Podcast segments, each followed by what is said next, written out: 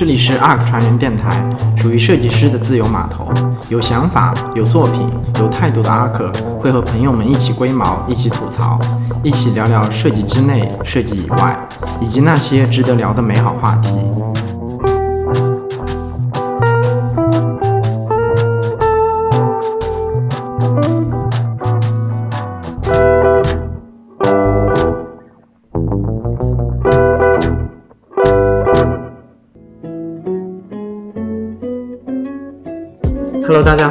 欢迎来到新一期的 ARK 船员电台，我是赵帅。好像已经好几期都没有来参与节目的录制了。今天呢，又恰巧小小因为项目非常忙，他不能录，所以这一期呢就由我一个人来主持。我跟大家都很久没有聊了，是我有一个很好奇的话题想要跟大家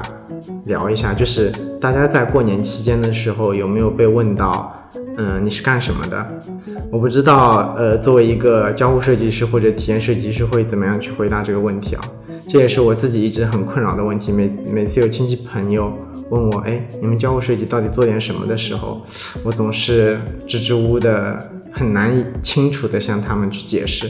那最近呢，其实我自己有一个，嗯，一个炒菜的类比的一个解释，在这里跟大家分享一下。首先，呃，你把你在手机上使用的一个 App 的界面，想象成一道你在饭馆中享用的菜。那一般人会觉得设计呢，它其实是把一道已经炒完的菜做一个拼盘的艺术，就是把它变得更好看，然后呢，就会可能引起大家更多的食欲什么。那其实呢，我们体验设计师或者交互设计师会在更早的阶段去参与到这个菜的制作。比如说，我们会去研究，哎，我们竞争对手的餐馆他们在做什么样的菜会更加吸引呃顾客，然后呢，或者是我们的目标顾客他们更喜欢什么样口味的菜，甚至我们会去追问一些更深层次的问题，比如说，开餐馆真的是实现你个人理想或者是赚钱的最好的方式吗？也许你更适合的是开一个宠物店呢，嗯。其实想表达的还是说，大家不要认为就是交互设计师，或者大家一听到设计师这个抬头就会把它想象成只是把界面弄漂亮一点怎样？其实呢，这个想法也不是，还不是很完整。我就是抛砖引玉，希望大家可以在留言区里说一下，你们会怎么向你们的亲戚朋友去解释设计，或者是你正在从事的设计，不管你是交互设计师、视觉设计师还是体验设计师。嗯，好了。今天废话说的有点多，呃，今天我们请到的嘉宾，我们就直接开门见山的让他自我介绍一下吧。Hello，大家好，我是雅丽，我是 ARK 的体验设计师。Hello，嗯，好久不见，好久不见。呃，因为呢，其实我在那个节后还休了两周假，所以确实是好久不见。嗯，对，呃，雅丽来我们公司其实还不到一年。说起你刚来 ARK 的时候，因为我们不都是有一个新人介绍环节嘛？当时我对你印象很深刻的就是你展示了你在呃研究生阶段的一些学生作品。当时我印象最深的是一个你吃汉堡的一个短视频，场景是你在一个麦当劳店里面，然后呢，这是一段加速的视频，就是背后麦当劳里面的顾客人流在不停的动，而你呢是一个非常缓慢的速度在吃一个汉堡。我觉得印象非常深刻。那当初你为什么会想要去麦当劳拍摄这么一个视频，然后然后制作成你的一个作品呢？其实我在展示完呃那几个视频之后，很多 ARK 的同学们都给我私信过，呃，具体关于这个项目的一些问题啊和一些表示有兴趣。我先介绍一下这个项目。这个项目呢，其实是我在研究生阶段的一个毕业设计项目。当时我们毕业设计其实学校也是比较 open，让我们可以随意选择自己感兴趣的项目的主题。我这个主题的灵感来源其实是来自于我在英国的第一段工作经历。那个时候我是在一个创业孵化器叫做 Techstars 工作了三个月。然后其实这种创业孵化器呢，它其实简单的说就是给他们筛选出来的那些创业公司提供三个月的加速培训，然后在这三个月里面，公司会给他们提供各种资源，然后投资以及人脉，然后在三个月结束的时候，他们会进行一场路演，然后给四百多个投资人进行进行展示。然后我在那个创业孵化器工作的三个月的过程中，我就有一个很明显的感受，就是所有的东西都是加速的，所有的东西都是在跟时间赛跑的。你在走进那个办公室的第一件事情，就是看到墙上有一个倒计时，它告诉你离最后的那天路演 demo day 到底还有多少天。所以每一天大家都是最大化自己的时间。然后我觉得在那里的三个月呢，我感觉其实。首先是学到了很多东西，但是我也感觉是非常非常的紧张，非常非常的 intense。然后这就是我最开始这个项目的灵感来源，因为其实，在跟这些创业公司的成员们，因为当时我们那一届是从全球一千个创业公司里面筛选出了呃十一个创业公司，然后进行加速。嗯，当时我在跟这些创业公司的那些成员们进行交流的时候，经常就会听到他们说，比如说，有的人会说我早上四点钟起来开始工作，因为这样的话，我就可以在我所有那些 email 进来之前，把前一天的 email 全部回复完。然后还有的人就说我根本就没有时间看书，没有时间去看电视，就是没有时间跟我的家人待在一起，因为就是工作太忙了。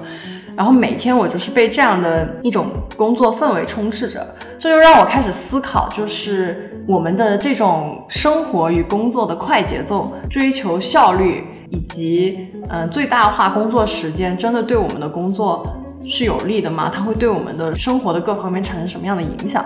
所以这就是我最开始想做这个项目的灵感。我决定要挑战这种。我们生活和工作中的快节奏，嗯，所以这个项目的呃主题其实是减速。然后在这个项目中，其实最开始我并不知道到底要怎么去做，然后我就开始思考，我们生活中最快的节奏到底发生在什么样的场合下？然后我就发现，其实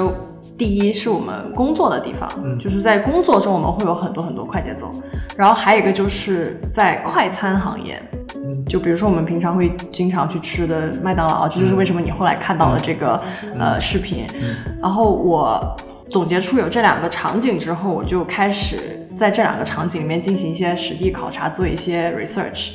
最开始我是先去了伦敦很多很多很多的那些联合创办公空间，因为那儿就是有最多的那些创业公司啊，然后大家创业节节奏都很快，然后创业公司的那个氛围都是比较紧张的。然后我在那些联合办公空间里面待了，嗯，我记得是整整两周。然后当时其实我脑海中并不知道我到底要做些什么，我要看什么东西。然后我就在那在里面用用一种类似于人种制的方法，短短期人种制的方法去观察周围每个人工作的呃方式啊，以及他们的呃会做些什么呀。然后两个星期下来呢，我就有一个很有意思的发现，就是大家在上班的时候，虽然会坐在电脑前非常长的时间，但是如果你一直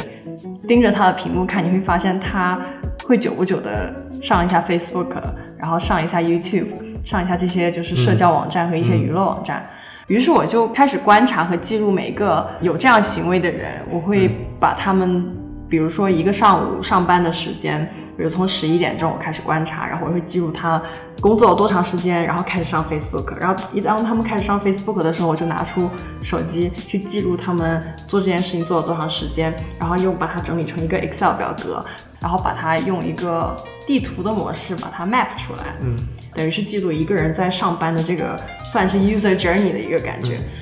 然后。同时找了在一个办公空间里面找了很多很多人，当时我记得我是找了九个人跟我一起去观察这个办公空间的某一个人，嗯，然后每个人面前都摆了一个那个相机录自己，嗯，然后当那个人在工作的时候，我们每个人都是在电脑面前工作，然后当那个人开始上 Facebook 的时候，我们所有的人都把自己的电脑盖下来，然后直视前方，什么也不做，嗯。然后最后，其实这就形形成了一场，就是一个人在这个空间里面，一个人的行为影响了这整个空间的效率。呃，以一种行为艺术的方式去挑战这个空间里面的效率。然后这么做的目的，其实是想要把人们在工作中这种看似高效，假装忙的这种呃行为变成一种减速的方式。意思就是说，比如与其在工作的时候一直一直把自己逼得很紧，逼得很忙，导致你没有办法完全专注，然后中间会看一些跟工作无关的东西，倒不如把这些你走分心的点把它去掉，然后变成一个你什么都不做，嗯，然后完全放空的一种减速的行为，嗯，然后其实这个方式并不是说让想让大家说你真的是在工作的时候要这么工作工作，然后就什么都不做，而是想把这种观察的点以一种比较夸张和放大的方式把它表演出来，然后让大家去思考。我们在工作中是不是有些时候真的把自己逼得太紧了，或者是我们的、呃，因为这种盲目的追求效率和产出，导致我们让我们自己的状态，或者是让自己的心理或者身体就不是那么出一种嗯对，嗯。不是那么开心。就你只是放大一些一些细小的现象，让大家看到它的荒谬之处，就是一个很小的荒谬的点。大大家一开始觉得没那么荒谬，但是当你把它无限放大以后，大家就可以看到它荒谬的地方，然后就引起大家的反思，是吧？嗯嗯，其实 critical critical thinking 也是这样呃，critical design 和嗯 speculative design 也是这样的。它就是你觉得事情是这样的，但是我就是 question 它不是这样的，然后我把它展现出来，把这个点展现出来给你看，并且把它放大，告诉你就是它不一定是这样的，它还有别的可能。嗯然后其实我最开始这个东西的灵感来源是芬兰的一个一个艺术家，然后他当时做了一个项目，就是关于 do nothing，就什么都不做。他当时是好像是去到了德勤的，他申请去当德勤当一个实习生，市场部的实习生。这个项目其实是政府 fund 的一个艺术项目，所以其实他的上司是知道他在这个公司里面做这个 art project。然后当时他做的一件事情就是他进入这个市场部当实习生，然后他每天去上班做的事情就是什么都不做，就是只是坐在那个地方，然后他也没有电脑，也没有看书，他什么都不做，他就坐在那个地方。然后他就想观察他这样的一个行为会引起同事以及这个办公室怎么样一种变化。当时他们在办公室里面还安装了那个摄像头啊什么的，去记录这些变化。他在那什么都不做，然后每隔一段时间就会有同事过来问他说：“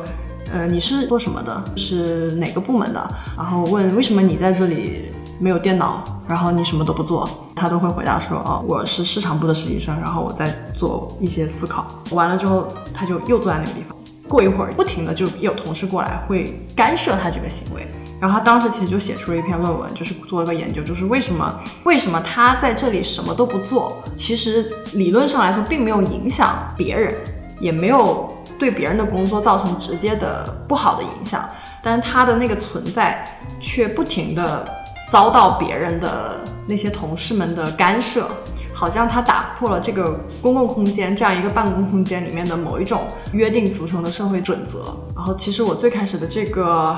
灵感来源是来源于他的这个项目。但我想问一下，就是那个人的存在，你说是他引起了别人去问他嘛？但我觉得这个很正常。没有，他当时当时他的领导还接到了很多很多投诉，就是邮件，那个邮件都被真实的截屏出来了，就是说说嗨，我们这层这个办公楼的哪一层楼有一个自称自己是市场部的实习生坐在那个地方，他连电脑都没有，什么都没有，然后什么 Do you know anything about this？然后就有点像被投诉，被无数人投诉。那我还有一个问题，就是他们、他周围的这些人的实际工作产出效率有下降吗？还是他只是大家只是反映一个这个这个他这不是他探讨的点。另一个这个项目里面的另一个表演呢，其实就是你刚才说到那个吃汉堡的那个行为。嗯，是因为我发现另一个很高效的场景，就是在快餐行业里面，是我们日常比较容易接触到的。嗯，这时候我就很很容易就想到了像麦当劳、肯德基这样的快餐行业。于是我当时其实就上网去查了一下关于麦当劳的一些叫做服务的一些准则，比如说你要成为麦当劳的一员，你需要让每一位顾客不要在你的点餐机的面前停留超过三分钟，然后他们每个汉堡都是多少多长时间做成都是有规定的。然后我其实要做的事情又是跟刚才在办公室里面做的事情是类似的，想要去挑战这样一个空间里面的高效率以及它的快节奏。于是我在伦敦非常非常繁忙的一家麦当劳里面买了一个汉堡，一个吉士汉堡套餐。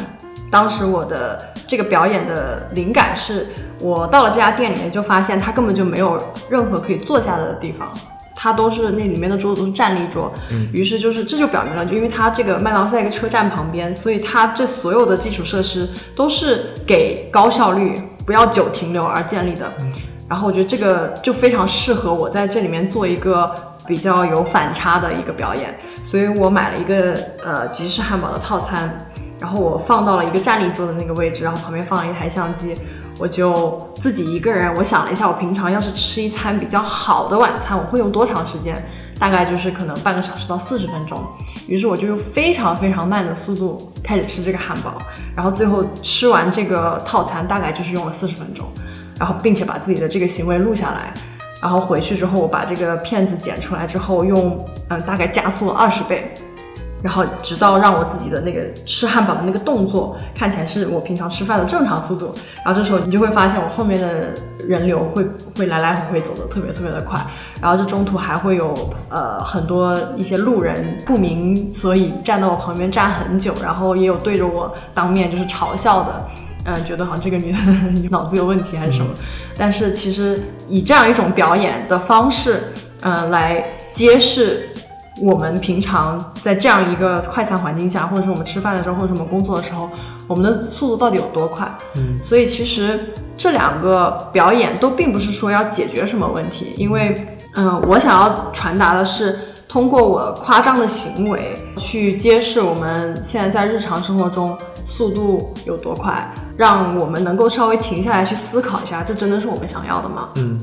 啊，那个视频真的非常让人印象深刻。从那天给大家自我介绍的时候放视频的那个效果来说，应该还是挺成功的。其实你要在众目睽睽之下去做这么一件奇怪的事情，我觉得好像还挺需要勇气的。对，其实一个人做非常可怕。我每次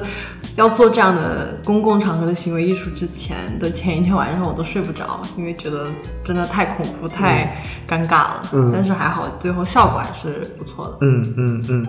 但其实我有了解到你在研究生阶段学的也是交互设计，对，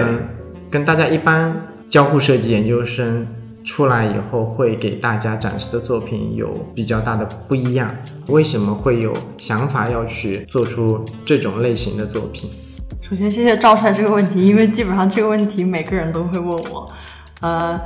首先要解释一下吧，因为这个我们专业虽然叫 Interaction Design，听起来是交互设计，但是其实它更多的是跟我们现在理解的狭义的交互设计不太一样，而是广义的交互设计。然后它其实主要研究的是人与物之间的交互。然后这个物呢，其实就不仅限于是我们现在。比如说我们工作中会遇到的那个数字产品啊，或者是科技啊，或者是机器啊这些东西，它也有可能是，呃，人与某一个无形的东西之间的关系的研究。其实我们专业在做项目的时候，会更多的去呃引用一种方法，就是或者是说一种设计思维吧，就是批判性设计。其实刚才我说的那个项目就是比较典型的批判性设计。嗯，呃，不知道你对批判性设计有没有什么了解？我开始反问了。我觉得批判性设计就是用那些实际可能不会存在的设计，或者是有一些荒谬的设计，来引发大家思考一些问题吧。我不知道我我这样理解，你觉得是是不是对？我觉得差不多吧，因为呃，其实我们研究生也研究了比较多的这种。批判性设计或者是呃思辨性设计的这种方法，有一本书叫《思辨性设计》，英文叫《Speculative Everything》。嗯，然后它是皇家艺术英国皇家艺术学院的一个老师叫做 Anthony Dunn 写出来的一本关于这种方法的，算是一种概览或者是解释吧。然后其实批判性设计这种方法在很早之前就被很多艺术家都有在使用。因为说白了，其实很多艺术家，包括行为艺术，他们想要做的，他们很多项目时候最终要做的事情，就是，嗯，反思我们现在的生活，并且提出一些比较激进、比较看似荒谬，但是其实就是能够激起别人去思考的这样的一种设计手法，或者是呃表现手法。所以其实。在读完这个研究生之后，因为其实我的本科是学工业设计的，在学工业设计的时候，我不知道，可能因为也有很多人是学过工业设计，大家都知道，在学校里面他会教你，呃，工业设计就是或者是作为一个设计师，其实你最重要的事情就是要解决问题，解决问题，然后呃，先是发现问题，然后解决问题。然后我在读研究生的过程中就接触到了这种呃批判性设计，然后就发现我对自己的设计定位，作为一个设计师的定位有所改变。我发现我不想做一个，不是不想做，就是我发现我更想做一个不是解决问题的设计师，而是提出问题的设计师。这就意味着，其实我们要在生活中发现的不是问题，而是发现一些看似习以为常的现象，并且把这个现象或一些点提出来，对它进行反思，对它进行思考，对它进行批判性的衡量，然后。以此来让我们反思我们生活中的每一个方面，而不只是当这个问题存在的时候，而是任何时候你看似平常的点都可以拿出来进行一种另一个角度的批判或者是检验。嗯，然后所以就是自从这一次学习，我就就改变了我自己的设计哲学。然后在那本《思辨性设计》里面，那本书里面，其实他就提到了，这世界上的设计师其实是分两种的，一种是 A 型的设计师，一种是 B 型的设计师。A 型的设计师是什么呢？就是其实就是我，我们包括我们每天在 Arc 做的这种以解决问题为导向的设计师，而 B 型设计就是提出问题、引发思考，并且批判现实的这种设计师。然后我就发现我自己。自从这次研究生经历的学习之后，包括后来来到 ARK，我的设计师的这个定位就分成了 A 型和 B 型。白天是 A 型，在不在工作的时候，可能就更偏向 B 型设计师，嗯，也就是做一些比较提出问题的设计师。嗯，那我一直有一个疑问，就是虽然我知道你喜欢，更想成为一个去提出问题的设计师。但是呢，就像你刚才说的，你在白天的时候还是必须是去做一个解决问题的设计师。那我的一个疑问就是，你的 B 型设计师的这部分会怎样去影响你作为 A 型设计师的这一部分呢？我觉得其实直接的影响是没有办法看见的，因为我觉得最直接学习完这种设计的方法，或者是体验完这种设计的方法之后，它给我带来最直接的。思维上的改变就是，我不会认为我们现在生活中所经历、所看到的一切就永远是那样的。有了这种批判性思维的模式之后，我就会有一种本能性或者是习惯性的去质疑所有看似理所应当的行为，或者是一些社会秩序。然后这时候就是有些时候可能会会发现一些不一样的机会点，或者是更好的去理解用户的行为。你想成为一个这样问问题的设计师，为什么你最终还是找了类似于是去解决问题的这么一个工作呢？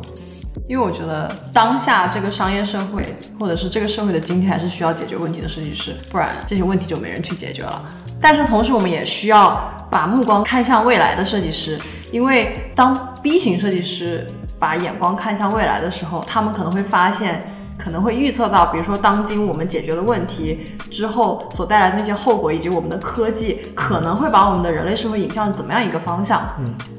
当 B 型设计师发现这里面可能会有一些不管是好还是不好的点，然后他把这个他所想象的可能这个趋势的某一个场景展现回来给我们当下的人看的时候，它其实展现的是一种未来的可能性，然后把它展现在我们的观众面前的时候，是引发人们思考。这样的未来是我想要的吗？嗯，或者是这样的未来是不是我想要的，对吗？嗯，所以我觉得两种设计师都需要。嗯，然后我我选择白天当 A 型设计师，最大原因可能是因为设计师还是要吃饭的嘛，商业世界还是需要解决问题的设计师，这个商业世界才能运作。但是同时，在不当商业世界设计师之余，我还是想要呃保持一颗能够看得更远，或者是独立思考的。那个设计师的心吧，嗯，所以我觉得这两个并不是矛盾的，而是一个，而是你看这个世界的不同时间阶段问题，嗯，嗯。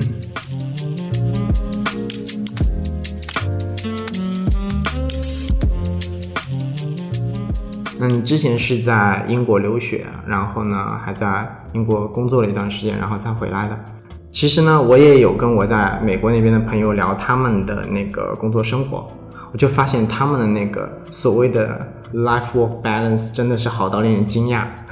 我跟大家分享一下，就是我有一个朋友，刚刚也是生完了小孩。嗯，我一直都在美剧或者美国电影上看到，就是外国他们西方人照顾孩子的时候，其实父母的参与度不那么大的，就是两个人在那里，嗯，一起照顾。为什么他们能做到，而我们为什么就是就感觉好像做不到？就是特别是我们中国人，父母会参与很多嘛。然后他就跟我说他们公司的一些状况。他所在的公司也是美国的比较大的 to B 的公司，排名很高的。他们公司有小孩的那些员工，经常下午两三点就回家照顾娃了。然后呢，甚至他们会在一起开会的时候，他们还有一些，比如说远程在家里参加视频会议的那些同事，经常会议讲到一半的时候，他突然就会说：“哎，你们等一下，我要去给我的娃热个奶。”然后他就跑过去热奶。就让我听了就感觉很感慨，所以我想问，就是当你你在国外工作的时候，是不是也有差不多类似的这种体验？对，其实呢，就你刚才说到这个生孩子这个问题，其实之前我在英国的那个公司的算是交互设计的最大的那个部门主管，然后她当时怀孕之后。呃，生孩子休产假休了一年，嗯，然后所以我觉得这是一个怎么说？一个一方面是政策导致的不同，然后还有一个就是本来在那边工作，呃，可能回国之后，我觉得最悲伤的一个点就是年假很少，呃，因为在那边的话，就是至少也是有二十五天的年假。然后至于你说到的那种 work-life balance，嗯，我我其实回国之后就是。虽然我觉得 ARK 其实在这方面还挺，已经算是还挺不错的了。然后，嗯，你也能够就是在工作之余，嗯，呃，追求很多自己想要追求的一些兴趣爱好。嗯。然后，但是后来我就发现，就是回国工作之后，再跟以前在英国的那种工作模式的对比，然后我自己总结了一下，可能可能有一些原因，其中有一个原因就是这个通信通讯工具，嗯。的问题，嗯，就是比如说我现在回国之后，其实我每次看到微信的那个图标，我都很头大，嗯，因为这个微信真是个伟大的设计与发明，然后你可以集生活、工作、支付任何功能为一体，但是有些时候这就导致你很难把生活与工作分开，然后甚至有些时候会互相干扰。是的，但是在比如说我们在英国工作的时候。嗯，你跟客户或者是跟同事之间的沟通都是大部分通过 email 或者是 Slack。那么 Slack 其实解决的就是 email 的那种不及时性，可以跟同事进行一些及时一点的交流。嗯，然后 email 呢，作为一个就是大家都会用的一个比较正式的专业的工作方式的一个通讯模式，能够让你在不工作的时候，嗯，不会受到这些与生活不是直接相关的信息的干扰。对，所以我觉得。这这是一个很大的因素，因为我觉得我们回国之后很不适应，就是啊，可能二十四小时你都可能会多多少少接触到工作上的内容，然后就导致嗯很难在这中间找到一个很平衡的点。嗯，确实，你说微信这个点，我其实感受非常深嘛，就是因为我们每一次做项目都会在微信里面。建新的项目群，然后呢，有时候还会跟客户加好友什么的，所以就会导致微信联系人跟工作相关的这部分会变得越来越庞大。其实我是那种，嗯，尽量在自己休假的时候是不想去那种不受工作打扰，对，不受工作打扰。但是呢，你微信那个群在那，即使你不去看，你也知道了那个项目群又有一百条、九十九加的信息等着你了。所以你虽然不看，但你心里总有一股隐隐的担忧，说，哎，这项目是不是有什么问题或者怎么样？啊，这确实是一个比较令人头疼的问题。对，这个我其实完全同意。前两天我还在跟同事们开玩笑说，其实微信应该推出一个置顶功能，就是比如说在呃工作工作的时候，你查看工作消息是可以的，但是在生活的时候就把工作群置顶，这样就不会受到这个干扰。对对对。就另外就是我们其实还可以用企业微信或者其他的，就像你说的 Slack 这种途径来去解决工作上的这个沟通的问题。但是呢，一个是原因是因为客户很多情况下他们也只是愿意用微信去跟你这么沟通，所以非常取决于客户。对，嗯，毕竟我们这里没有这样的这种 email 沟通对这种文化也是没有，嗯。那其他你觉得在你体验当中，中外文化差距有什么特别不一样的地方吗？比如说，嗯，可能文化氛围上吧。嗯，我觉得可能，不过我觉得这个就是直接的比较两个公司的氛围或者是文化的话，可能就是不是很客观。比如说在英国的公司，嗯，我们经常会同事之间会举办一些比较带文化的一些活动啊，然后因为作为乙方公司，嗯，每个人的工作时间不可能说。嗯，每一个月每一天都是一样的饱和，嗯，所以当有些人不在项目上的时候，他们就会嗯自发的组织一些比较有意思的活动，来调动办公室的这种文化氛围，然后让同事们在工作之余也可以参与到一些比较娱乐性的嗯活动之中。嗯，比如说我们以前会经常，以前我们公司有那个程序员，然后程序员不在项目上的时候，他就会真的去开发一些游戏类的呃网站，快速开发网站，然后让大家报名参加。比如说我们以前会参加一些什么杀人游戏，然后你就报名参加，完了之后这个游戏可能会持续两周。然后每个人每天早上打开电脑，第一件事情就是登录程序员开发的那个网站，然后去领他的任务。然后任务里面可能有你今天要杀的人，然后那个人要用什么道具杀他，然后还有在呃什么地点。然后于是持续两周的时间，整个办公室同事与同事之间都处在一个非常紧张又有趣的一个状态中，因为如果你能够成功的让这个人在那个指定的地点拿起你让他拿起的东西，那么他就被杀掉了。然后饥饿游戏就一环套一环的下去，然后就会这种一定程度上就是可以增进同事之间的那种情感啊，还有以及整个办公室工作的氛围，有一点增添一点调味剂或催化素吧，我觉得。嗯，就类似一些这些东西，我觉得可能嗯发现的最大的不同就是在这方面上的一些文化活动的。数量啊，以及丰富度，丰富度对的，丰对富度。，其实我们也有嘛，对吧？对，我觉得 ARK 这一点其实做的，就至少我们有 happiness 小组。对我们 Happiness 小组还是，嗯，尽量的在给大家在工作之余会有一些其他，精神上的发展。对，在工作之外还会有一些能够给大家放松的一些机会，比如说我们每个晚上会有的那个 ARK DJ，就是大家会轮流放音乐，然后还有比如说我们的那个 Movie Night，比如说隔一两个月大家一起在 ARK 看一场电影等等吧。还有一个原因呢，可能是因为我们公司那个项目的紧凑程度会更加紧，就是因为我们 Happiness 小组现在所有的成员基本上也是一个项目接着一个项目的在上，所以确实很少出现比较闲置的状态，可以去思考更多的这种活动。对，其实我们也在想，是不是 Happy 小组其实可以以一种更好的方式去运作，比如说就是当哪些设计师空闲了之后，他就可以自动成为 Happy 小组的成员，然后就是像你说的，当他闲置的时候多，嗯、是不是可以做一些贡献来那个增加一些办公室的这个娱乐氛围之类的？